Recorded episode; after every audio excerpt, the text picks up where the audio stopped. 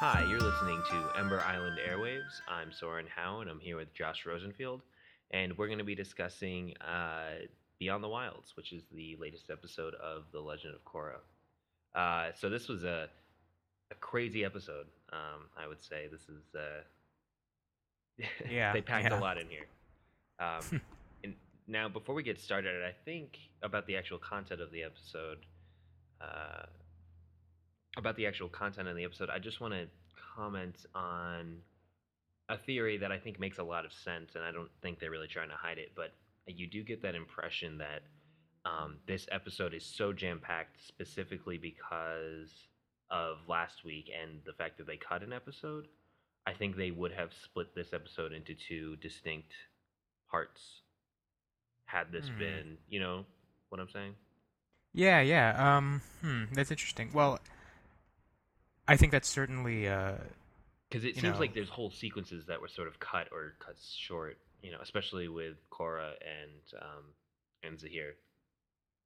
yeah, well, I mean, I think that makes perfect sense. I would argue that I've had that problem with a lot of episodes this season, Really? so I'm not entirely sure that this is a that this is endemic to this episode as much as it is to the season as a What, whole. what episodes But I think that theory had- makes What episodes have you had that problem with? Um, let me think. What other episodes have there been? Um, well, I, I, think in general it's a structural thing. I think there's this. I, I get this feeling with a lot of these episodes that they're they're kind of really they're they're really bare bones. They're jamming in like the most necessary plot beats, and as because of that, it feels like the episodes just feel a lot uh, thinner That's funny than they usually do. And this episode is is no different. Oh, and you know that's not necessarily to say that the content itself is you know not good taken on its own, but it feels like there's not a lot of breathing room in this season, and they're just kind of you know getting from beat to beat without take you know w- without too much time to really get It's into gonna any. be- I, It's gonna be really funny when you go back and watch this again, like um, without breaks in between. I do agree that I don't think Korra in general lends itself at all to a weekly viewing at all. As we've talked about, it it makes sense as a binge watch sort of show, but I think you're gonna watch it all at once, um, with or without last week's episode. Uh, not last week, the um, whatever it was, Remembrances, uh, the clip show. Um, you're gonna watch it with uh, even with that, and the pacing will feel fine because I think it's a question of um, so like we can talk about this individual episode and how it works individually, obviously, but I think there's this um,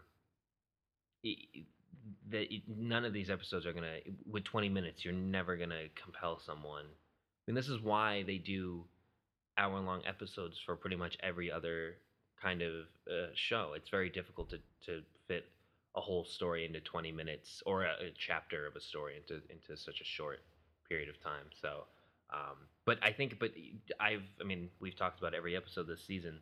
Uh, and from your, you have other complaints about other episodes, like why are certain plot line? I have the same complaints. Why are certain plot, plot lines juxtap- juxtaposed with you know, uh, you know, main plot points. Like it doesn't make any like why are we watching Varrick and Bolin escape from a train while there's this fight with Kuvira and Korra going on? Like that was weird. I agree.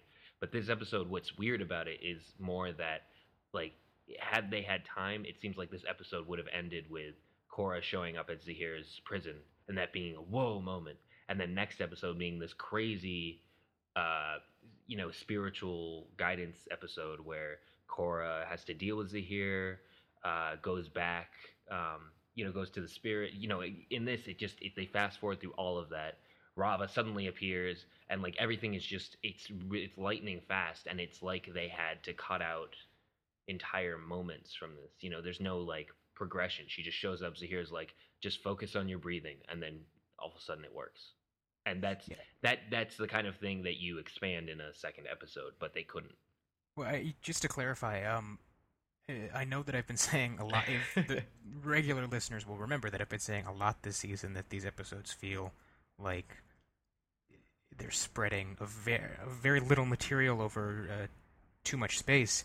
And you know, I, I look at the list of the episodes that have aired thus far, and it's crazy, like eh, how little there's so little meat to this collection of nine episodes when you think about it.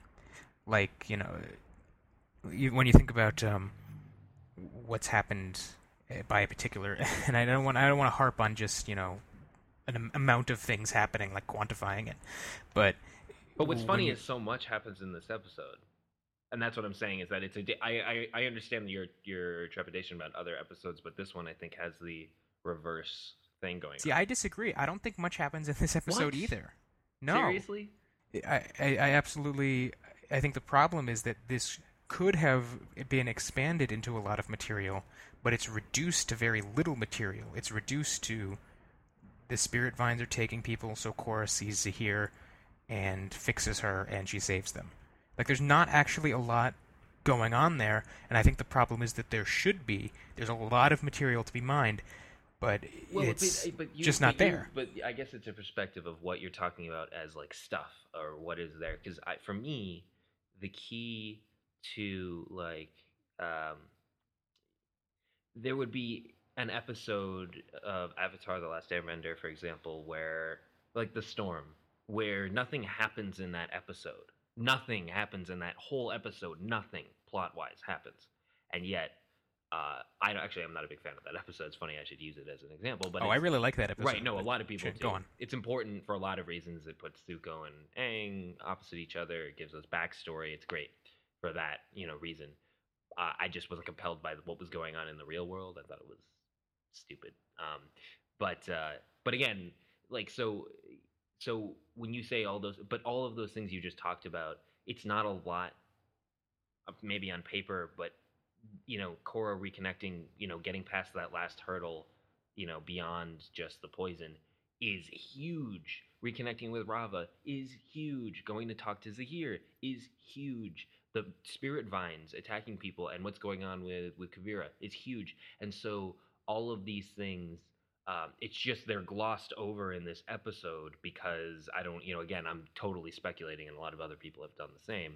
That it's because of the missed episode, so they're cramming it in here. But you just like, and so you sort of have to infer a lot of what's going on. You know that she maybe it took her time to get up the courage to actually go talk to Zaheer. Maybe it took her time to really focus and get into the spirit world, and it took her. And that when this is my least favorite part of the episode, by the way, when she sees Raava uh, again, because um, and I know we're jumping ahead to that scene, but it's just but this fits in with the same idea it, she's totally unmoved by this. She's like, Raava, oh, I thought I'd never see you again. That's the whole.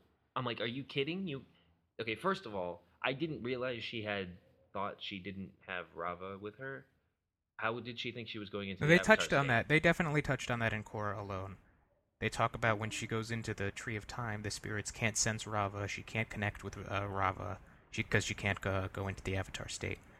Uh, so there's definitely Well, then, but she can go into the Avatar state, though, can't she?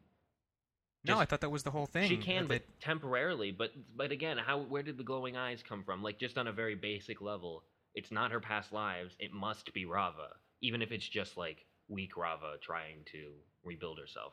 It's still Raava. Like I don't know what she thought that was. It's not some innate thing in her. It's not midichlorians. It's you know. I don't. Okay, but uh, to, to get back to what you By were the way, is about, is Raava the midichlorians of this universe? Good question. Um, Good question. Because they took I would the argue Avatar no. state. yeah, because they took the avatar state which is like this amorphous sort of thing and then they were like no it's a spirit which is all well, but that's also an amorphous sort of thing. it is So I, I so I would it give is it a pass. but so are midichlorians which are made up you know so anyway it's just Well, interesting that they I, but midi- I mean, midichlorians are not to get into this. But oh my god! But midichlorians are so, you know, scientific and. but they're not they're they're completely I know, but like the whole thing is is it takes this very spiritual, mystical thing and quantifies it in a scientific, you know, in a Sure. scientific way that kind of ruins but I would the argue whole they point still of it. but I still would still argue there's a difference between uh, something that's un, in, intangible and invisible and then um, personifying it in some way even if it's a white kite spirit thing you're still personifying like that you can take it out of Korra and then kill it is new information. But I know, think so- with Raava, that you're making a mystical thing more mystical as opposed to less mystical. You're not. Oh, well, You- no, you're you might be making it more mystical, but you're making it more tangible too. And that's the thing. Like, if you were, even if they in Star Wars had been like the Force, not midichlorians, but is spirit inside of everyone, and then Luke had a scene where you know Darth Vader rips out his spirit from his body and kills it, you'd be like, well, I wouldn't have had a problem with that for this Really? exact reason. Oh, no, how funny. because it, because it, it serves the exact same function that the Force and that the Avatar state did to begin with. It's something mystical and beyond our understanding and made up that we. but it's very tangible and you can kill it. Like it seems. But it's not tangible. But it's it's not tangible. It's it's actually I think a lot less tangible because it's expanding on something mystical and intangible in a way that is even more ridiculous and inventive. Whereas midichlorians are an attempt to say no To ground it in reality. Exactly, they're grounding it, trying to ground it in our reality and say, no, this is like a thing that's in your blood, and like we all understand that, right? Like it's a Well, it thing. de- like it, a- it depends if it's like some sort of like if it's a voice. If it was a voice in her head, that would be one thing. But like um, uh, Unalaq slash Vaatu literally rip it out of her body and then hit it repeatedly, and like you shouldn't be able to. If it's not, you've immediately given it physical form and function, and it can be. I mean, when we first meet Raava, she's wrestling with Vaatu, who is, to be fair, a spirit, but um, and and then uh, Wan, who is uh, not a spirit, uses bending to you know split them in half. So you've already made tangible the thing that becomes the avatar state. So, but anyway, I, that was just a thought that, that occurred to me. It's kind of an But yeah, interesting. to, um, uh, yeah, I don't even remember what we were talking about now. Um, uh, to get back to what I think, I think you were just talking about a minute ago, um, in terms of the structure of this episode. Uh, You, oh, you, you were comparing it to the storm. So the storm is an episode where you, I agree, not much happens in terms of the you know plot progression and you know as the characters are in the present day Mhm. in the present day as, as it relates to that particular episode.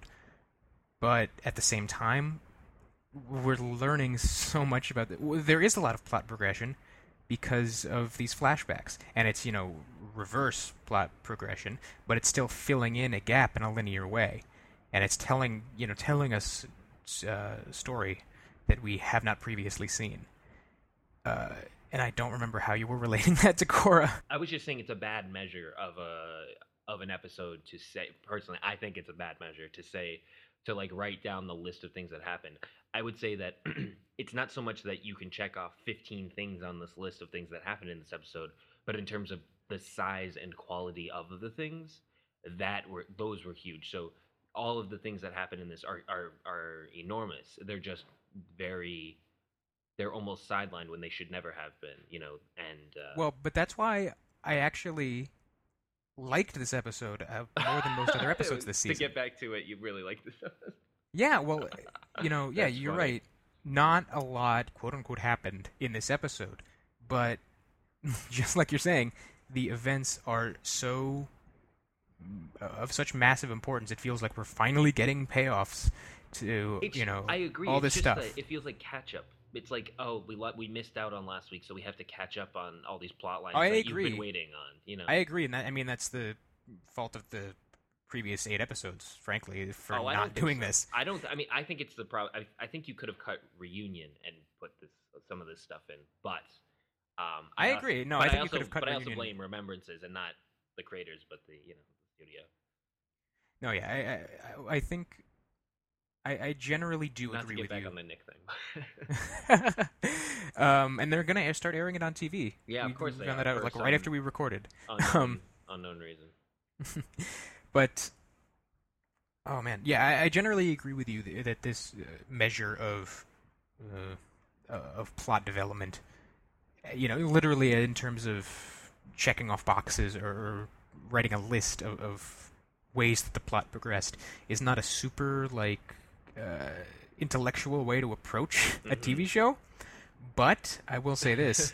but Um, well, yeah, I- but I also because I've had this argument with people on the Last Airbender subreddit who were very dismissive of this attitude, and were you know I a lot. I'm, you're not doing this uh, but I did see people being like, "Oh, these people just want there to be more fight scenes. They're just sad. There's no action. There's so much. There's no action, but we're getting character development. But they don't like that. There's no character development in these episodes Yeah. either. There's nothing. It's just complete. Well, it so depends on the episode, but yeah. I mean, yeah, Korra alone being the exception, and I guess this one, uh, No, Beyond I the would say there's the a couple of. I mean, I would say the the scenes with Korra in the swamp were pretty um, character development. Uh, not for Toph really, because she was exactly the same beginning and end. But I think Korra continued to progress. Then there were episodes like uh, reunions or what was it reunion, where just Yeah, nothing. Reunion. There was no character development. They were like, "Oh, Korra and Asami still blush when they see each other," and what is that? Um, but there wasn't like there was no character development there. Um, uh, there was Yeah, a lot. There was a lot in remembrances. yeah, well, there's three seasons worth in Remembrance. Oh it my was gosh! amazing. Yeah, yeah, it's amazing. Especially the love triangle stuff really helped. Uh, but my But anyway. what I- yeah, what I'm saying is, and we talked about this when we talked about uh, episode four, the calling, Mhm. where uh, that episode is nothing but character interaction, but there's actually no development by the end of it. Like there's this pretense of growth on the part of the Airbender kids, but they haven't changed or learned anything. Oh yeah, yeah, yeah. The the calling was odd. It was an odd. Episode. Exactly, and I think that I mean that, that's a problem in um, I mean, uh, what I'm really kind of my least favorite episodes of the season so far, barring like remembrances and whatever, are my least favorite thing about the season. I'll say that is Enemy at the Gates and the Battle of Zaofu, because talk about you know two episodes that should have been one. Why are there? Why were those at? You know, why were those two episodes? We talked about how the fight, uh, the Kuvira and Korra Yeah, duel. yeah. The first one's sort of negotiation. The second one's fighting. Yeah, and then the the duel, which takes up a large, pretty large chunk of the Battle of Zaofu, is pretty repetitive. Like well, they yeah, really, I, I know. I know you weren't happy. We- with we talked- yeah, I was- I remember- was fine with that. It was just I. I didn't mind that. I would do two things with the, those two episodes. The first thing I might do is just to see how it flows. Is edit the duel into one segment of the episode, and edit the and edit the Bolin um, Varrick things into a different segment of the episode, so that we don't lose the complete flow of the bomb about to go off, or the Korra Kuvira fight. Why would you interrupt that constantly? It makes no sense. Every time you get into one plot, the other plot starts and kills momentum. It's not like it's building tension, which is what they thought they were doing. That didn't work. That's one thing I would do. The other thing I would do is even more drastic. I might cut, pull a Game of Thrones, why not, and just run uh, an entire uh, Korra centric Zaofu episode, and then separately uh, an entire Bolin and Varrick episode, and just have them be like, okay, we're gonna get this character this week and that character that week, and it might just flow better.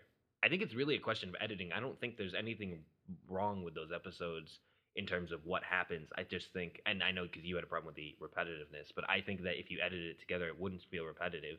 It would move forward, and the duel, the duel's not that long, and it would end, and it would communicate what it needed to. Um, the problem Well- is, I think that of the way it is edited, makes very little sense. well, I think that with the duel specifically, um, if you, I would be really curious to see this as well. Actually, if you put Yeah, I'm all just of the. Yeah. all of the bits of the duel into one segment. I think obviously the moves. I think actually it would be worse because you're seeing the exact same thing back to back to back. Whereas if Which is what you. But again, that's what you think. I just don't think it's. If you're but if there's I think these if if they're split throughout the episode, then you have the possible benefit of having forgotten hiding the that, specifics sure. of what you've seen in the last time we cut to the battle. Whereas if it just ha- if it's literally just the same three moves over and over again with no interruption, I think it's actually going to become more apparent. Have you watched that episode again? Because I feel like I didn't get the impression that it was so repetitive. I mean, I watched it t- uh, twice, I think, before we I talked. mean, I, but yeah, I usually it's do that too. I don't know. We'll have to. Yeah. We'll have to take another look at that. I think. Oh, you know what? Who who's probably done that? Because sometimes, like with the last Agni Kai, there's someone who's edited together the full Agni Kai from beginning to end without um, the interruption of the rest of what's going on during Sozin's comet, and that works. But it works even better, and that's a good example. Actually, there's a good example of a. First of all, it's the best fight in the whole franchise, hands down, in my opinion. Um, but uh, it's it's beautiful and emotional, but it works uh, when it's edited together. Even though there's like an abrupt cut because it's not intended to to be like that, but it it edits together just right, and you you never break the tension, and it all works as one continuous um, piece. So I think, and a lot of people, what they do, um, there seems to be like this contingency of YouTubers who like to cut together all the fight scenes from Korra. So you know, like there's the Tenzin fight from uh, the end of season three or midway through season three, um, with all the siblings fighting, and they edit it all together into one coherent piece. So someone might have already done it with Kuvira and Korra, just because they do that a lot. So we might want to. I might look for that in case. Maybe, yeah. Um, but yeah, j- just to kind of wrap up the discussion of the structure of the season. Right, sure. I swear to God, we talked about every single time. We've broken But- down this season well beyond, I think, what uh, anyone thought uh, was going to happen to the show. That's true, yeah. Um, the, so beyond the wilds, I think that yes, while uh, it, has actually a lot, a lot more, you know, plot beats than any other single episode this season. I think, uh, like you said, those um, there's a lot of emphasis put on those moments. Mhm. So while Well, yeah, I think it would be well, some of it's de-emphasized, and that's what I find weird about it. Like, it should be a big deal that she sees um, Raava again. Like that, to me, it's it's de-emphasis in cases like that. well, but I get like what else would that moment require? Like I don't know. No, just to hold on it a little bit longer. Maybe play some music, something. I mean, for it's Raava. I mean, if you're gonna make that such a big thing in season two, and then when Raava hasn't been seen for a season and a half, finally makes a reappearance, and you go, "Oh, hey, what's up? How's it going? I haven't seen you in a while." I, I mean, I think What? you're uh, underselling it. I, I, I, I'm not sure. th- I, I think that it is fine. Or the trying to get back did it. into the spirit world, and she just she, like that's a that's a three second transition. No, I agree that it's rushed, and I think that I mean, Some people have actually said those scenes look like they're like they were storyboarded out. Like maybe it was storyboarded out in a much um, in, a, in an extended sequence, and then they cut it down because it looks like there's things that might have happened in that uh, the, when she's entering the spirit world that were. It almost seems it seems very abrupt. Not just how fat, like the length of time, but also just like the shots themselves seem Mhm. like there were Maybe. parts. I mean, who knows? Who knows? But I just it's just but I can see that being, you know, like this would be a very interesting parallel to, you know, the Guru episode where you have Aang, you know, trying to go through all the chakras and everything, but with Guru Pathik, who's like just a super nice, weird old guy. Um, and then that has an interesting end to it when he can't. oh yeah. By the way, uh, that episode is exactly what you're talking about, where Aang unlocks all the uh, chakras like instantly, um, like in three seconds, uh, except until the last one. Well, until the last one, but it's each. At least there's seven of them, and it's. I always forget, like, because I always think about it on paper, and that's the that's another problem with Avatar in general. I think is that when you describe it, it sounds stupid, and then you see it and you go, "Oh, that really worked," you know. Um, so I think, and I always forget about that episode having this. Um, first of all, that's the episode where Toph bends metal for the first time, and it fits so perfectly into what Guru Pathik is saying. Because I mean, he talks specifically about metal, uh, and he's like, metal is really just refined earth or whatever. Um, but uh, but that moment is just timed so well, and it it feels like it seems like a weird thing to show Toph in you know trapped um, and then to show Aang trying to go through the the chakras, and you're like, all right, well they're both trapped. I guess that's thematic. But then he's literally talking about the unity of all things, and and it really fits. Um, uh, but I always think on paper, as you said, like you know, he goes through seven chak or six uh, chakras in one episode. That seems improbable. But first, they imply the passage of time with night and day, so that takes some time. Here we don't get that at all. We're just in a, a prison cell and it literally happens within one scene. Like they don't, I don't even think they cut away during this. He just does it. She just does it. Uh, as he hears floating, he says, "Focus on your breathing," and then it works.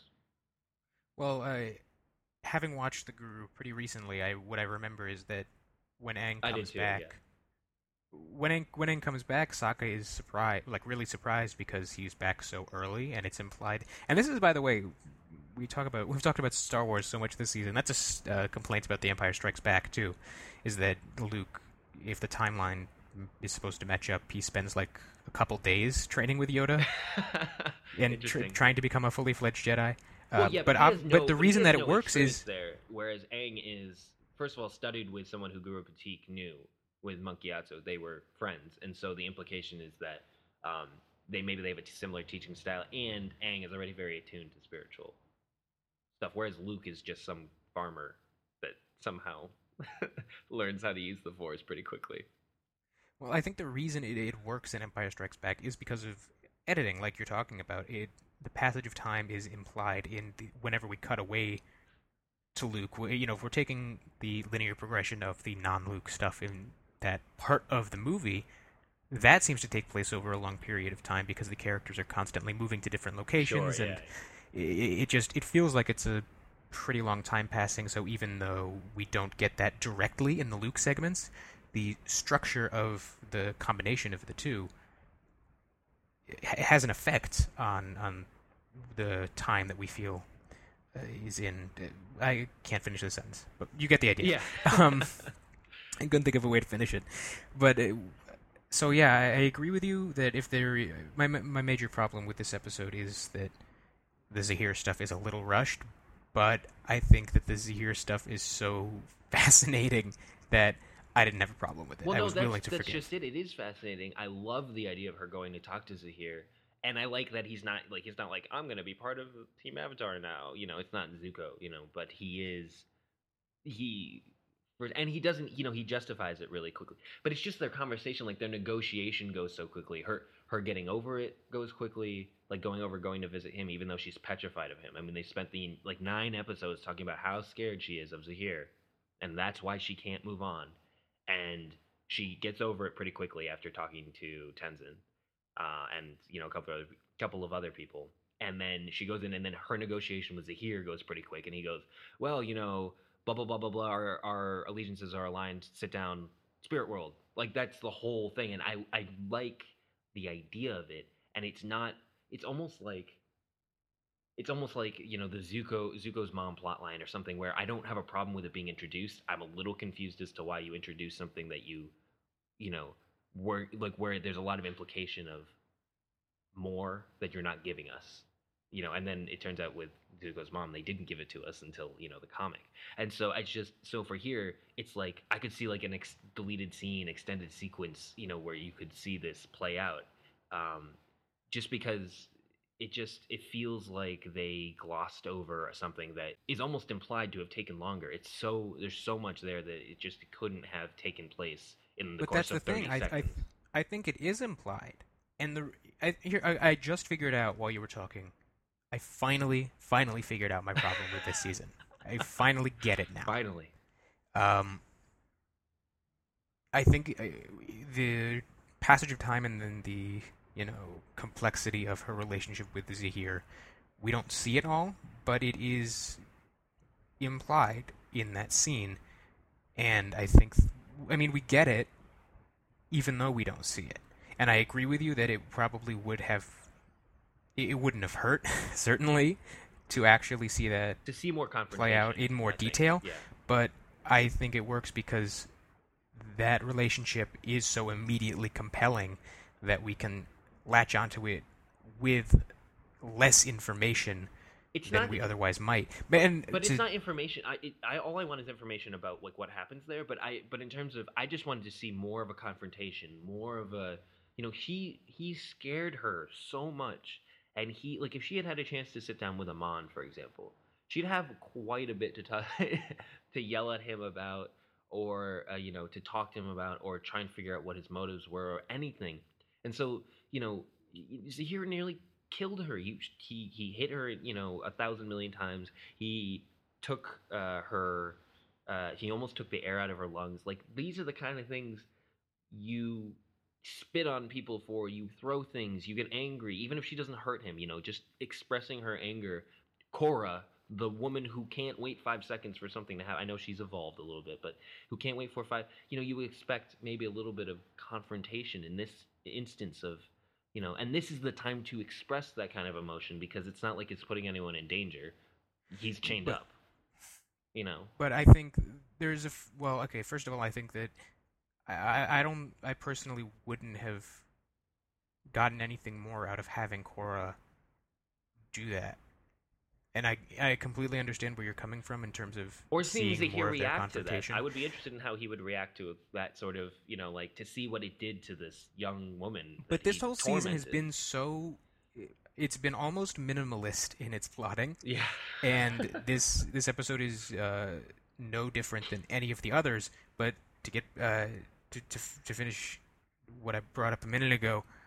My problem with this season ultimately is that I think you know minimalistic plotting can work really well Mm-hmm. if the plot is interesting and I'm just not interested in the Kuvira stuff or in the Bo, you know really in the Bolin or Varrick stuff although I have enjoyed that stuff and that's been some those have been some of my favorite scenes of the season I just don't think that the Kuv- the Earth Empire and the Kuvira uh, story is compelling enough to justify being so kind of uh, I don't want to say bla- blasé, but not delving into it in the level of detail that it requires. You know, I could see an argument being made for season three and season one, and I think people have probably made this argument about season one. That uh, those are shallow seasons. They're fun seasons, and they're you know really they have intriguing ideas at play, but it's mostly kind of just a roller coaster ride, uh, and you cross the finish line and you're done.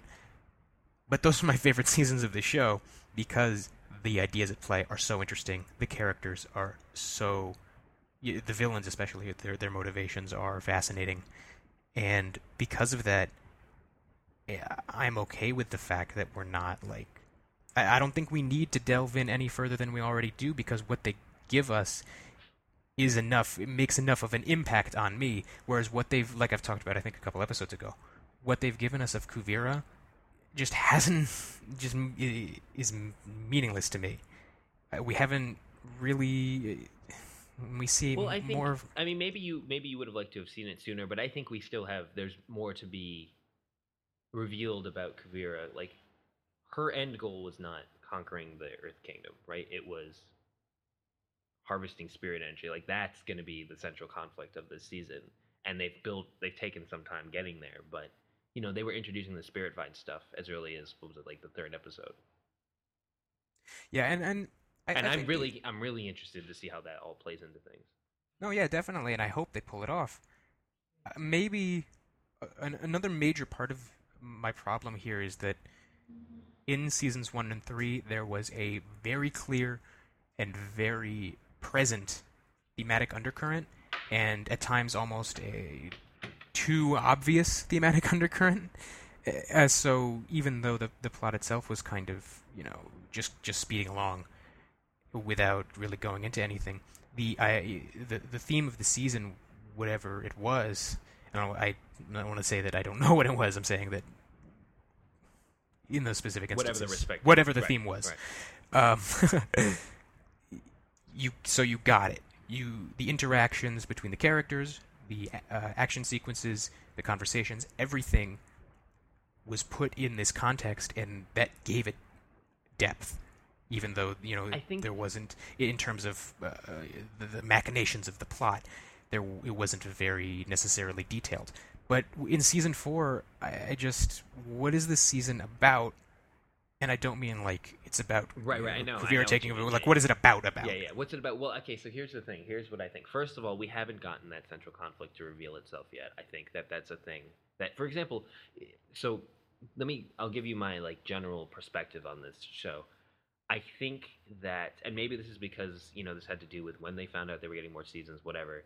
Uh, they decided to make it more like Avatar: The Last Airbender. But I think what they're doing with this series is they have shifted from a plot driven show to a character driven show and it's been a transition and every season i would argue has or maybe the first and second season were pretty similar in that they were very plot driven i wouldn't say that the third i would say the third season was sort of a hybrid where he they're sort of shifting away from plot focus like okay they're killing world leaders like that's sort of interesting philosophical whatever they're anarchists and that's shifting into Korra and how Korra has to, you know, respond as the Avatar. And by the end of that season, it's absolutely about Korra. The last shot is is of Korra in a destroyed state. And this whole season has been about Korra, not Kuvira, and that I think is intentional. They are really focusing on her. And what's cool is that, you know, if you go back to Avatar: The Last Airbender, the plots, uh, the overall plot, works as a motivator for like the general what's going on. But I, you know, Ozai is bad because he's trying to conquer the world. Like that is not good villain writing 101. That's just very boring. But that's not what the show is about. If you had, if- so in other words, if you had analyzed Avatar: The Last Airbender, by the quality of your understanding of Ozai's actions, you would have nothing. You know what I'm saying? And so they've shifted to whatever effect. You know, you may or may not like it, but they've shifted. Uh, they've shifted the show from something that was very focused on, um, you know, the villain of the season, the main plot of the season, into something that is, um, you know, really now about Korra. And I think that's what it is. And we're gonna get that other conflict and stuff that maybe underpins it a little bit, but really this is about Korra's journey. And I agree with you. That's fine, but it's taken us nine episodes to get to that place. No, I don't think so at all. We got to Korra alone in the second episode where they basically stated this is what this season is about. No, and I, like I said, like I've said, Korra alone is just It's a great I- episode. that that gets a stand a, a standing exception exception from any comments I make about season four because that is just a fantastic half hour. Mhm. But I think it's also important. Like you can't look at it on its own. You can't look at Korra alone. You have to look at Korra alone in the context of season four. And in the But- context of season four, it's making a statement. The first episode is all about where's Korra, where's Korra, where's Korra, and then episode, uh, you know, but then Korra alone states Korra is here, and this season is about her. Actually, they make that statement by the end of um, the episode, the first episode, where we see her in the pit. But then we we have that's that's fine. Um, but if we take that as a given, we then look at you know where has Korra been this season? What has she been up to? What effect has she has she had on her own life? And I, I'll you know whatever having an effect on the narrative is fine because I get that she's in isolation for a while. It's fine. But how has she episode to episode you know, visibly progressed or changed or made some my kind God. of momentum forward or backward. Yes, seriously.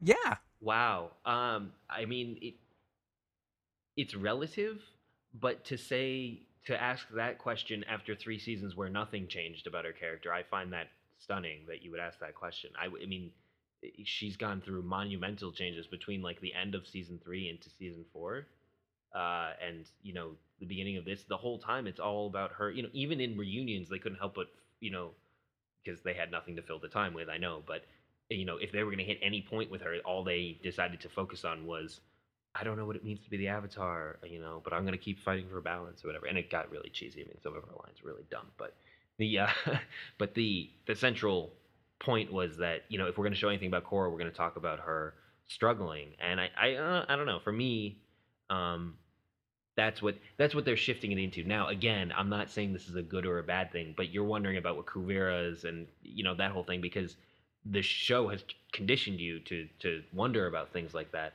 But Zaheer had sort of interesting, you know, anarchist ideas, but they weren't like there was nothing. There wasn't a lot of depth there. There was a lot with Amon, a lot. Like there was a lot, I would argue, going on there with the non-benders because that that has ripple effects throughout the whole series. Non-benders versus benders and that whole dynamic. I wouldn't say, um, I wouldn't say that there's nearly as much with Zaheer and his gang, and certainly with Unalaq, although that you know the spirit. But you know, it's it seems a little bit less. But they're really shifting, I think, this to again to you know whatever degree uh, into a show about um, into a show that's really about Korra, and that that's going to be the climax. Is Korra, you know, the climax of the fight with Zuko and Azula is not Azula losing. It's Zuko jumping in front of the lightning and saving Katara. That's the climax of that fight. That's the reason for that fight. It's him facing his sister, facing his you know family or whatever, uh, and then sacrificing himself for someone he previously had hunted. That's it. That's the the, the summation of it. Um, and so uh, so that's it's that dichotomy where like they you know what you were shifting plot, which was the focus of Korra, uh, out for character. Now, are these characters worth looking at in nearly as much detail? Well, that's a completely separate question. I don't know. Well, but I think that's what they're trying to do. but this show has a has never done that particularly well, and No, B has never, I agree.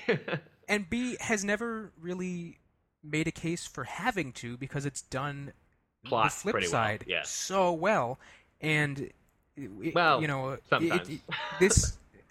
Yeah, I mean, season two exists. I agree, um, but I agree with you that this shift is really apparent, and my problem is that It doesn't work.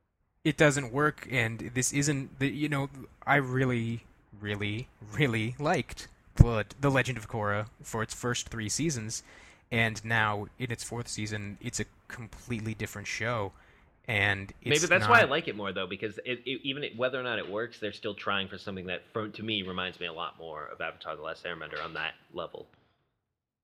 But I, but my problem is that It- Avatar: The Last Airbender was Did it really well? Well, yeah, it was three seasons of that. It was consistent. It was like that was the show, and uh, we talked about this in one of the very early episodes of this podcast. Uh, that uh, the Last Airbender was about the characters, and the plot was kind of yeah, like well, like like you were just saying, the Fire Lord was just a, a brick wall they had to climb over, and it was the show was about the various ways that they tried to climb over the wall, Right, and Aang and focusing on the and characters and all and sure. what the what that challenge meant to them, and how the various ways they went about facing that challenge, Mhm. what that said about who they were as people. Uh, Korra has the, the Legend of Korra has always been more about the wall, and they have in you know we'll see with Kuvira, but two out of three times made the wall really a really really compelling challenge, and because of that, you don't have to. It, it never suffered for not going into what the challenge of scaling the wall meant for the characters Mhm. and how you know. but I've been missing that. I, I really haven't. Uh, I mean, you haven't, but I, I just, for me, that was what I was, you know, that was, I think, people put in very basic terms their problems with Korra. You know, like she fights too much, she's too headstrong, and I, and I've done it too. Um, but I think it comes down to something more fundamental: is when you're conditioned because of the franchise to expect the former sort of storytelling, and they skew the latter. And the problem is. The reason that we have season two and season one that are so much like the, you know, just focusing on the imminent threat and then season three. It's because again, I think this is you know, had they been able to do this from the beginning, they would have done something more like what they did before because they're they don't have an interest in necessarily changing up their formula per se. They did because out of necessity, but I think that they. I, I, get the impression that, the, especially because now they have the free reign to do a little bit different sort of thing when they knew they had two seasons, yeah, give or and I, take an I- episode. I also would, get the impression that um, when they're coming up with Avatar: The Last Airbender, they're coming up with these characters because they're trying to. Right. You know, the, the first thing you're thinking of is this world and the people in it and who are the people we're following, and that's why maybe that was the focus of the show. Whereas in The Legend of Korra, we have this world already. And when you're thinking of what the, what is this show going to be, you're thinking of all the things you can do in this world. sure, yeah. So that's what each season is focused on. And like I said, you know, I like I really like both approaches, and I think both shows are really Good at different gen- really good at both of them. Mhm. They really pull them off, and I don't have a problem with going back to this kind of character focus, but I don't think that the structure that has been established for this show. And the other thing is that these seasons are half as long as the seasons of the. of They the are, but again, show. I'm I'm looking at season three and four as one. Okay, so let's say it's one season. Then Uh, season three and four are a lot more character focused. That's true, but I my my argument with that, and we're falling into a rhythm here with this. You know, you state something, and I say my problem with that is. um, my my counter to that, I guess, is that yes, there's a lot more focus on characters now, and specifically in this season, there's a lot more focus on characters, but there's it's still doing that thing that the Legend of Korra has always done, which is not really delve into what the characters are, you know, thinking and what uh, the implications and the meanings behind their actions, and you know the, the the specific dynamics of their interactions. It's still kind of doing i- i- all the characters are still kind of in the you know uh, plot centric mode. Yeah, and I, I wouldn't. When you said this is focusing on characters, I would maybe question that S on that word. I, I meant Korra really. Okay, yeah, yeah, okay, that's that's fair. uh, I don't think that you know, like Mako is really getting any development. Or, or I would say No, maybe no, no. maybe Bolin, uh, especially this season, he's made himself to you know he's shown himself to be a much more interesting character than I thought, and he's you know they're putting him in situations where he has to make moral decisions that are to me quite compelling. Well, Um, yeah, exactly. They're putting him in situations where the things that we know about him as a character are challenged or exactly yeah and test. Yeah. exactly yeah it's it's a different completely different uh, context for who he is and the meeting you well like I was just saying uh, everything that Bolin means means something completely different when he's working for Kuvira. Right. And Bolin finally comes to that understanding after Mhm. a while, and that's why I've really and Varrick too. Varrick, the exact same thing happens to Varrick, uh, so that's why I've really liked the that whole subplot. Yeah, no, I, I like I like those um those scenes quite a bit, and that that and those. But I was just thinking of the characters like you know Mako or you know they do stuff with Opal, but it, is it really character development? Kai has completely disappeared. Who has? Kai, Kai, Kai is just where is Kai? yeah, he was in the first episode and then gone. And they made such a big deal about him last season. Actually, now that I'm thinking about it, that is very odd. yeah, I forgot about him, right. which is not good, especially if he's going to be important later. Although maybe his role was was last season, but the part of the problem is that Jinora is off on her own, and Kai was often used in conjunction with Jinora. Hmm. So maybe that's it. They didn't couldn't find something to do with just. But last time we talked to Kai, he was like, "Oh, everything's going great with Jinora." I'm like, "Okay, but we never see you together." so I don't really get that. Um, so okay, so let's just you know, if uh, let's quickly cover. We covered a little bit of this episode. Let's get the rest of it down. So it starts off with Ryu because we all wanted to catch up with Ryu. Yeah, I'm glad we finally got some more, you know, We've all been waiting. in his storyline. We've all been waiting for that. Uh, he's apparently a tour guide for the Spirit Wilds now. Because uh, how is that an Airbender job? Don't they have like? well, maybe it's the do? worst Airbender's job. Maybe that was the is. impression I got. Like he got stuck with the. And his parents are so proud of him for getting the job. um, played by Jon Heder. I don't know if we mentioned that before, but played by Jon. Heder. Is he really? Yeah, Napoleon Dynamite. Oh my god! That, oh, now I hear it. Yeah. Yeah, yeah. No, it wasn't. It wasn't a sound alike or a, a riff. It is actually Napoleon Dynamite playing Ryu. um, yeah, no, that's that's a thing. Uh, why? I, I don't know. Uh, I think he did that that Napoleon Dynamite cartoon and decided, oh, I could do voiceovers. Um, so so he did that, and uh, so then he gets taken by the spirit vine, and um, and then and then again the the vine thing comes into play. Um, you know where Korra figures out that Kor- uh, Kuvira is still, um, you know, is harvesting these vines uh, in the swamp um, near the great, uh, what is it, the Banyan Grove tree. Yeah. So uh, so that's cool. So now she knows about that, and I'm really. Meanwhile, we have this plot going on where Opal is determined to.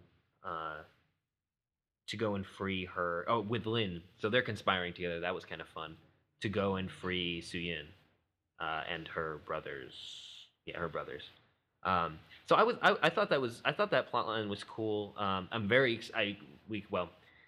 So next episode is called Operation Beifong, and that So could exciting. not be a better name for an episode of Avatar. Wow, so excited.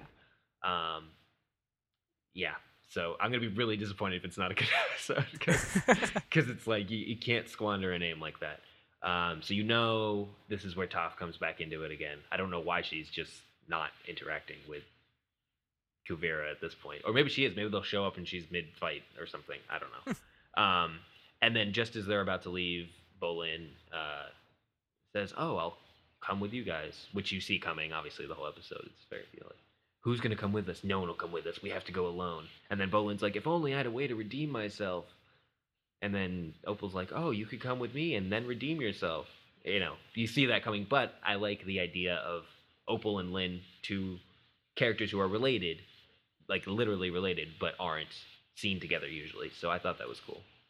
Yeah, no, I'm hopeful that we'll see more of them together in Operation Beifong, which I agree. Uh, such a it's a weird title for a Korra episode. Um, it's just it seems kind of uh out of sync with the. You know what? If it's I literally I just why. fan service of showing because No, it like, definitely yeah. because we like Lin and we like Toph. Like Lin's a fan favorite from this season or from this show, and Toph is obviously a fan favorite. And if so, if they decide this is just Lin and Toph wrecking things, oh, and Bolin, I, I, I for some unknown reason is a fan favorite. So if it's just them like blowing things up and like quipping at each other for an episode, and that's all it is, I won't even care. To be honest with you, I would be content with that. You know what it Um. It, with the, I'm sorry, just No, to go ahead. quickly harp on the title. Um, it, Korra episodes don't typically have character names in them. They're usually a little more uh, Well, sometimes they ambiguous. They're. a Li- Zuko, I mean, there's Zuko been the names of- alone, Korra alone, I mean, those are like. I mean, this season. That's what I'm going to say. This season, there there's been one already, and uh, episode 11. I don't know if you saw. is called Kuvira's Gambit. whoa. So there's a third. But yeah, other than that, there's been no character names, and that was um, pretty rare in, in the Last Airbender as well. Where you know, if we remember, I I can't describe the typical, the, the essence of a title Well, of a yeah, Legend of yeah, Korra tough, episode, but it seems weird and diff- weirdly It- different. It, does, but sometimes we would get things like sometimes it wouldn't be a name, but we'd get the Guru or the Blind Bandit, which describe the character, a very specific character. So it's not a name, but I don't know. It works for me. no, Um, it sounds really cool. Do we know what the um that if there's going to be a four-parter ending to this, or is it, It not? Doesn't happening? look like it because they re- they did release, and again in one final, well, probably not final, but one you know, ramping up to the finale, weird uh, marketing decision on Nick's part. They fi- they released the title. They they waited a while, longer than they have this season normally after the episode nine aired, and then they released the titles for the last four episodes. Oh, all of them are out. Yeah, so there's Operation Beifong, there's Kuvira's Gambit, there's Day of the Colossus, Whoa. and then the finale is called The Last Stand. Really? Not Yeah. Avatar Korra? Seriously? I know. I was sure. I it was seems sure obvious, was. right? Yeah.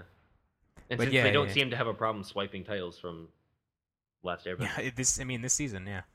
So Day of the Colossus, well, that kind of gives away a whole bunch, doesn't it? You think? I mean, I think the implication is there's a giant machine, like the robot things they fight with, but in bigger form that shoots laser beams. I guess so, yeah. That kind of implies that's, I mean, that's what we've seen so far, and to call it that is kind of, yeah. I, yeah, I can definitely see And I'm assuming Kuvira's Gambit pays off, or she wouldn't get her Colossus. that's yeah, that's what I was about to, that's exactly what I was about to say. I, I could definitely see Kuvira the, that episode um, ending with like the hero. You think the heroes are about to Win. like finally get one over on Kuvira, but then she does some last minute gambit, get it, and this Colossus is unleashed. You know, tune in next week. Right, exactly. But whatever.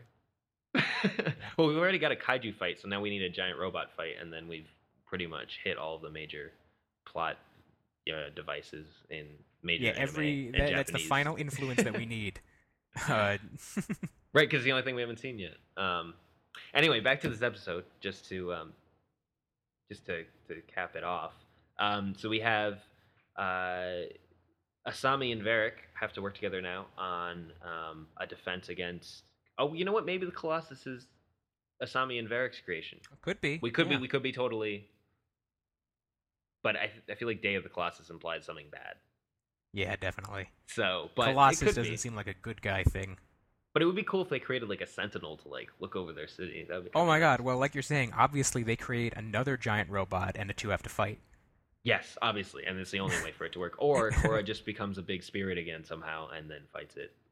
And then it is literally Pacific Rim. Yeah, um, I you know I don't uh, I don't know if I'll enjoy that. Uh, I don't like big thing fighting. I, I don't understand the appeal of it. I don't get it. Don't use that retroactively to disregard my review of Godzilla. I totally stand by what I said. But I was um, I was milliseconds, milliseconds from bringing that up. But um, I just it's not okay. Specifically in this show, I like. And what's funny is uh, you haven't finished the Rift yet, right? Uh, no, I haven't read the last part. Okay, so I, I won't spoil it, but there is a giant spirit in the in the story, and um, the interaction of the Avatar with, uh, or like even you saw the part, the flashback bits with Yeah. Yangchen. Uh, just that the small big is really cool. I like that, but the big big, the wrestling, you know, like that's what happens at the end of book two. Eh, meh. I don't know. I'm not really. I don't know how into that I am. Um, it's not as compelling. You know, it's what, what's great about Avatar is that despite all the fantasy, despite all the extra magical stuff going on, um, despite the Avatar herself or himself, um, there's it's all human. It's all very human interaction, or it's human versus spirit, or human versus you know why is Koh scary? Not because it can kill you, like find a spirit can kill you, but because Koh steals your face and you still continue being a human living, or because Koh stole um, you know, one of the previous avatars' girlfriend's girlfriend or wife's face. Like that is what is scary about Koh. That's what's interesting about Koh. So it's that, it's that you know, uh, interaction or two humans. And so when you have two big spirits who like, the, what are what are the stakes? What there's no stakes there. That's not interesting. Yeah, but it's awesome. It's not awesome. It is. They're It's really not. big and they're punching each other. Come on. yeah, exactly. But that's yeah, but that's just it. So you know, and what's so cool about that about beginnings, part one and part two, is when in part one when Wan finds um, Raava and Vaatu wrestling, it's these it's this titanic fight, and then Wan, this man, this human, walks up and just you know splits them, and that's that's what's so so powerful about that moment. And so to have two giants. Okay, we're totally speculating. I finally here. understand that why you didn't like Godzilla when you said No, no, no, no. Because Godzilla, like Godzilla the 'cause it's an humans can't have of- any impact on the giant monsters. Yes, but they give so much time to human characters who are that, who are extremely boring and We can't. put out a We can't do this again. okay. Well, anyway, um, but side point. Um, but yeah. So I, anyway, I hope that's not the end game for this show. Um, so uh, so we have a little bit of uh, Asami and Varrick. Uh, Opal and Bolin and Lin are off to rescue Su- Suyin and her family, and we're, they're probably going to interact with um, Toph and I guess the Airbender kids. I don't even know where they are. Um, I really haven't the foggiest on where. Did they come back with them? Are they in the city? Are they going to go well, we to the swamp? Jinora did play a part in this episode, so they definitely came back. Uh, right, right, right. You're right. But I have, yeah, Um, I have no idea where the other two are, and um, I am not, you know, too concerned about it, to be honest. Um, I'm not. I'm not. It's just if you were going to introduce the dynamic between Toph and the kids, maybe that's going to come up again. It's all. That's the only reason I speculated about it. Because they've been to the swamp. They know where Toph is. I mean, there are might- so many secondary characters on this show. There are. At this There are. point, there are just a million. So I can see where you know you're writing this season and you're like, but they wrote a whole episode about her meeting Toph. Them meeting Toph. So like, why wouldn't you? That's such a weird thing to yeah. spend time on. Well, why develop those? that- like like said- when they don't care about a character or, or they don't they don't want to develop the character because they're not going to play a role later. Please, uh, I hope I hope. Um, uh, fingers crossed. Then they write the character out like Kai, who's just not around for some reason. But they spent time on the kids, so there must be. I would assume, maybe perhaps foolishly, that they're going to play a role in the finale or in maybe the Operation Beifong bit. I wonder if that the calling was supposed to be like the payoff of the kids that we've seen throughout the series, and like, all right, we're gonna get Oh, an man. episode where we where they finally like and they've just tied that off, and now it's over. yeah, No, like so because- they, like that instead of that being set up for something later. But then Jinora and all of them are in. By the way, Jinora has a knack for getting caught. That's just that's ridiculous. You get Well, I mean, caught when you can constantly. do the astral projection thing, maybe it's not. y- y- Maybe she's off her guard a little bit. Yeah, maybe that's it. Um, uh, but also one other thing, another thing that's completely so you know, Korra doesn't want to face Zaheer, then goes to face Zaheer, then she, you know, talks to him and then confronts him, and then ends up in the spirit world, and then uh, you know, Raava's back, even though I don't think she was ever gone, and she says specifically, "I was never gone." Where do you think the white eyes came from? Well, she doesn't say that, but you know. Um, and then she is told how to energy bend which is a huge revelation. Again, another thing jammed into this episode. Like that was a huge sequence in you know with the lion turtle or whatever in in Avatar: The Last Airbender. It's a big thing, um, and so that's kind of cool. So so now uh, Korra it looks like has yet another tool in her arsenal. I don't know how it's going to play in, but clearly I she's going to be bending beams or whatever. I wonder if she can only energy bend in the spirit world, though. Like that was kind of the that was kind of the sense that I got from it because you know the idea. I don't that think so. Because why? Because I think that was the point of this sequence is to show that she can do that because, and when you already have the spirit energy beam that's being developed by Kuvira, you get the impression that she's gonna Korra's ability to bend energy is gonna play into defense against. Well, the thing uh, that'll be interesting about the end game with Kuvira is that you know this isn't an enemy that can be beaten by taking her bending away. And an enemy. And, did I say that really? No, you said an enemy, and it's not And a, and a, a, a bad a villain, an antagonist. a villain. There you go. um, Kuvira is such a powerful, you know, public figure, and she is so beloved by uh, her subjects that a you know she would I get the Brute sense she would become a martyr basically if, Yeah, if exactly, Korra yeah. did that. So I don't know. And the other thing is I don't think Korra is going to have a lot of internal strife over whether or not to kill her like Aang did. Right, but it might be political that she, or a reason that she doesn't kill her, or it might be Yeah. you know. So what I what I want to see is that she learns how to energy bend, and then may- maybe we have a, a, re- a repeat scene of when Azula is pointing her electricity at Zuko, and then you know you see that first person shot, which is so cool, and she points it at Katara instead. We might get that where Korra has the chance to to kill. Oh, wait, the same thing happens with um with Ozai, um with where Aang has the chance to kill him too. Yeah, yeah. Um, so uh, I think we might get that with the beam or something where she has a chance to kill Kuvira, but then maybe doesn't. Um, but what I like is that unlike energy bending in Avatar: The Last Airbender, if it's used here, it won't be the end game. Energy bending is what ends that fight with. Well, I mean, the Avatar state is what ends the fight with Ozai, but then taking away his bending is uh, with energy bending is what Aang does. So if it, what I'm getting at is that if Korra is able to energy bend, it still won't be the end. The end has to be her making some big decision, whatever that is, at the end of this story. So that's that's intriguing to me because it, it's like it it sets it apart from the previous season. It's not like they both end with energy bending being like the Deus Ex Machina end to the series that just fixes everything. I think that's not going to fix everything, even though she thinks it does. Uh, so I'm that's what I'm speculating on. Yeah, it'll be well. I wonder. Yeah, I wonder what Deus Ex Machina they will introduce for Korra. Yeah. yeah. Because Maybe, yeah, well, maybe I mean, it'll be midichlorians. Who knows? probably yeah. Um, Probably. and then, well, I, they- they're trying to hide it because they don't want a lawsuit from from Disney, obviously. Right, exactly. That's So why they pulled it off throw the it in the last. It'll be in the last episode. um, but anyway, so I think that basically covers the the episode. Um, a lot of big ideas, but not a lot of. Oh, one last thing I just want to mention: what's up with no Water Tribe representation at the meeting of world leaders? hmm. Yeah. Wait. Wait a minute. Somebody pointed that out, and I was like, "Yeah." And then they were like, "Well, maybe it was too far," and I'm like, "The, the Fire Lord was there." What do you mean too far? Uh, Tonraq. Tonraq seems to just show up whenever.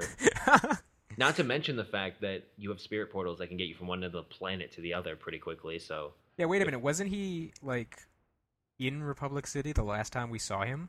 last time we saw him, I mean, he could have gone back. He is the chief, but So he could have just come back again, right? eh. Yeah, and that is weird that he wouldn't be there. As, no, he wasn't. He at he was at the coronation. yes, yeah. All the world leaders were there. That is it. That's a really good question. Um, I'm. You know what it is? I bet it's because they would have had to do. Ha- Has Has Korra reunited with her parents yet? I don't remember. Oh, because she has to burst. She in. totally hasn't, has she? No, because they went straight from Zaofu to to Republic City. So it if he was any there, they would have had to do a reunion scene, and maybe they just didn't But they don't. But they don't explain it. They just. It's just like, well, it's inconvenient, so he won't be in the scene. Yeah. what? You're right, though. That is exactly what they. They they well they they can't have him Skype in, I guess. Yeah. Yeah, well, exactly. But they didn't like even come up with an excuse. Like, where's my father? Oh, he's you know off dealing with. He could, they could have said anything. He's yeah like, he's he's stuck in traffic. He'll be here. he's stuck in traffic. Well, there even, are there even that would have been the traffic? best the best cutaway in the history of uh, in the history of uh, every Avatar series is Just to cut to him like yeah to uh, wa- him and the whole Water Tribe get up just you know drumming his fingers on the steering wheel. That would be amazing. that would be fantastic. Um, but alas, we did not get that. So that was sort of a weird moment. But uh, anyway, um, hopefully next week, Operation Beifong. I'm very excited. Can never get enough Beifong, no matter who it is. I don't think I dislike any of the Beifongs. All the Beifongs are, are are great. They are. They are. I know you've been. I, Opal's probably my least favorite, just because I don't particularly care one way or another. Although she's become a lot more interesting. Yeah. I would argue uh, in this season. But uh, oh, oh well, no, sorry, that's not true. She hasn't become more interesting. She's taken more agency. I don't know if that makes her interesting, but at least she's not. Oh, Bolin. Well, she, yeah, she's actually oh, been doing uh, something. Bolin.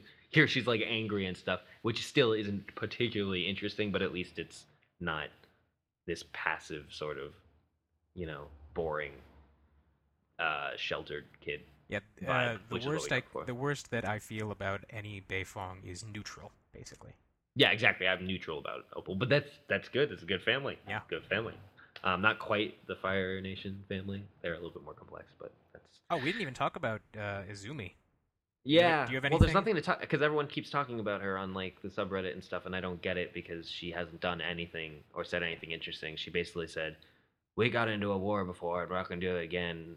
Ah, I was like, okay, if you say so. Like I, you know, whatever. Like it was totally plot related. I didn't it had nothing to do with the Fire Nation as it stands now. We didn't get any new information. I would love to see what the Fire Nation looks like now, but Yeah. we haven't gotten anything. So, uh, and they're supposed to be the most technologically advanced. I'd love to see what they've got going on there. Have you ever noticed that Fire Nation names are just like the same handful of syllables mixed up in different orders? It well, really I think is. they're actually Japanese names.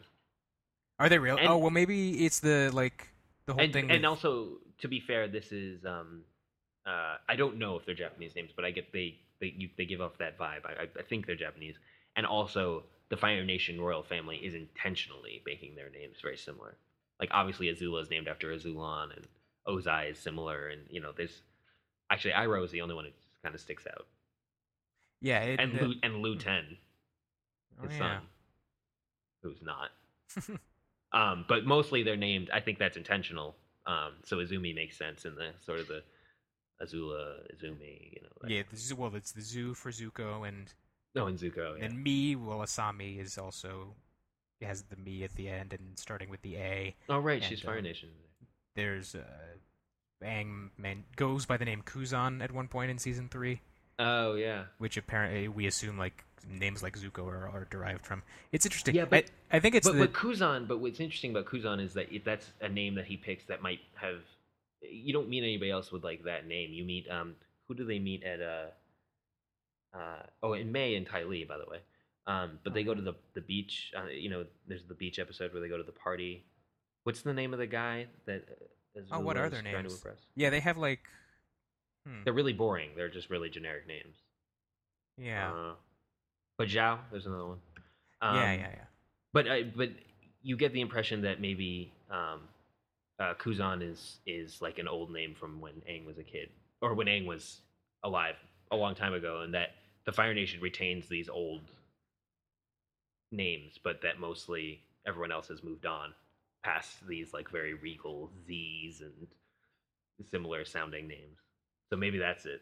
That you know, it's like it's just royalty is holding on to these things because they keep the, the names in the family, whereas everyone else is progressing because they don't have to hold on to some sense of like old tradition. You know what I think it might be? I think that there, there, there's But I have no idea. in a lot of uh, I know this is true of Chinese, and I think it might be true of Japanese as well. This idea of when you when it's written, you have the, the uh, different characters, and then you have certain radicals, which are like uh, you know, kind of base uh, strokes, base symbols, and you build on them, and they all mean kind of specific things. Like for uh, Yue, for instance, that's the radical. That's for moon. oh, Um, so I think what it might be is that all these names are based around these uh, certain radicals that I, I don't know, but maybe have something to do with fire. oh yeah, maybe. Um, I'm trying to think if there's anything that I would even know on that. No, no. And by the way, I just want to throw this out there as well. Agni Kai is the mix of two words. I think Kai means meeting, and Agni is fire in in Hindi. fire meeting. It's like fire meeting or fire conflict Fire or something meeting. like that. But Kai's name is Kai, and I find that interesting. Oh, his that name they- is meeting. well, his name is yeah, I guess. But Kai's a common name.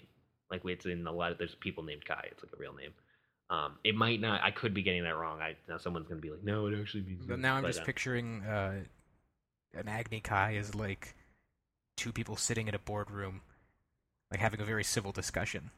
No, they're sitting around drinking tea. I mean, if if Yeah. Iroh had his way, all Agni Kais would just be. It's a fire. It's a fire meeting. Yeah, exactly. and also, no one Agni Kais anymore. I think because is that the impression that we got from the Azula Zuko fight? That's the last one.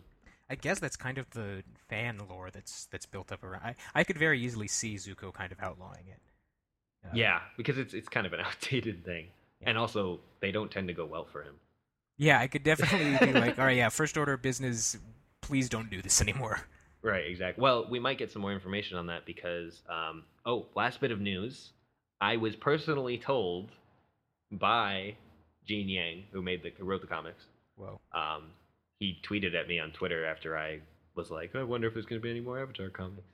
Uh, and he was like, to answer your question, and he showed an interview that he had just done with comicbookmovie.com or com- I don't remember what it was. Um, but uh, he and I'll, I'll link to it in the in the article. But he said us, I think it's Smoke and Shadow. So that's apparently in reference to a spirit, but the the uh, Zuko's not in the rift, and so they want to put the focus back on the Fire Nation. Um, and so we might get some. And apparently, the the there was too much plot given away, by the way, in these interview type things. But um, but just the very basic idea is that people are not happy with Zuko's ruling. Apparently, he's not. There's a there are still fervent uh, Ozai supporters who still exist. Apparently, I don't know why. Uh, maybe they were into the Empire, you know, whatever. They're still neo Nazis, so I guess. Um, but uh, so so that's that. So we might get something about how Agni Kais were outlawed. Um, that was a total aside, totally relevant to this episode. But hey, what can you do? Um, so next week uh, we'll get together and we'll talk about uh, Operation Beifong. All right, very excited. Very excited. Yeah. All right. Talk to you later.